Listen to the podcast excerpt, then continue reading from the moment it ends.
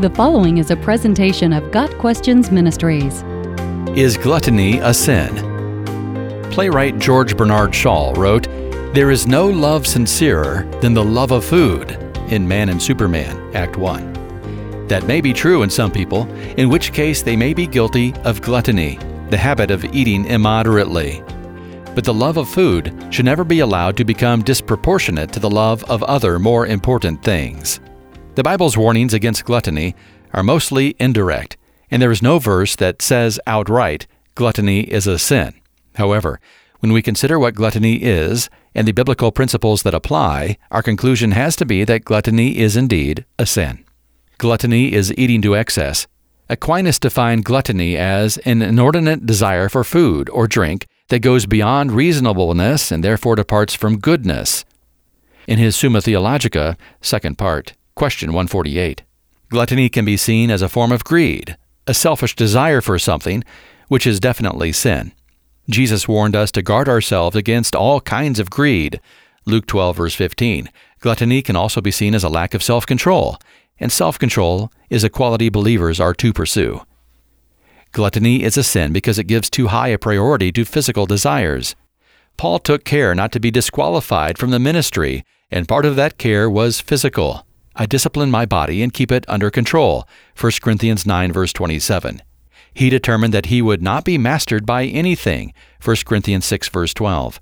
Believers are not to indulge the flesh. Galatians 5 verse 13.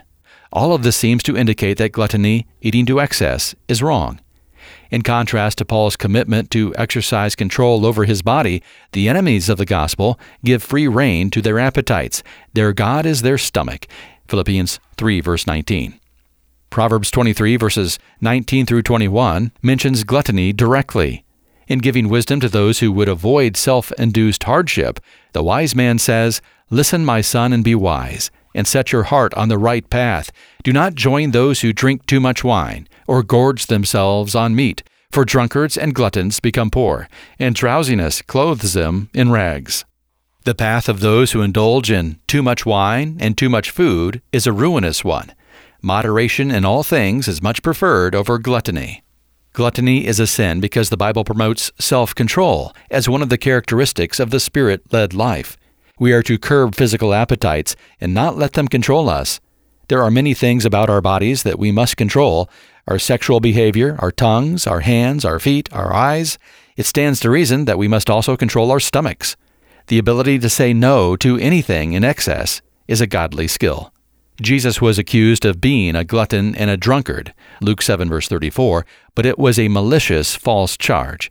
The same evil-hearted people accused John the Baptist of being demon-possessed because he did not feast. Jesus attended feasts and so was labeled a glutton. The fault finders were unwise. As Jesus said, wisdom is proved right by all her children. Luke 7, verse 35. That is, those who are truly wise will understand and appreciate both John and Jesus. God richly gives us all we need for our enjoyment. 1 Timothy 6, verse 17. And that includes an incredible variety of foods that are delicious, nutritious, and pleasurable.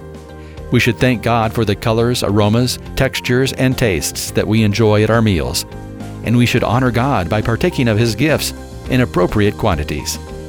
Got Questions Ministry seeks to glorify the Lord Jesus Christ by providing biblical answers to today's questions. Online at GotQuestions.org.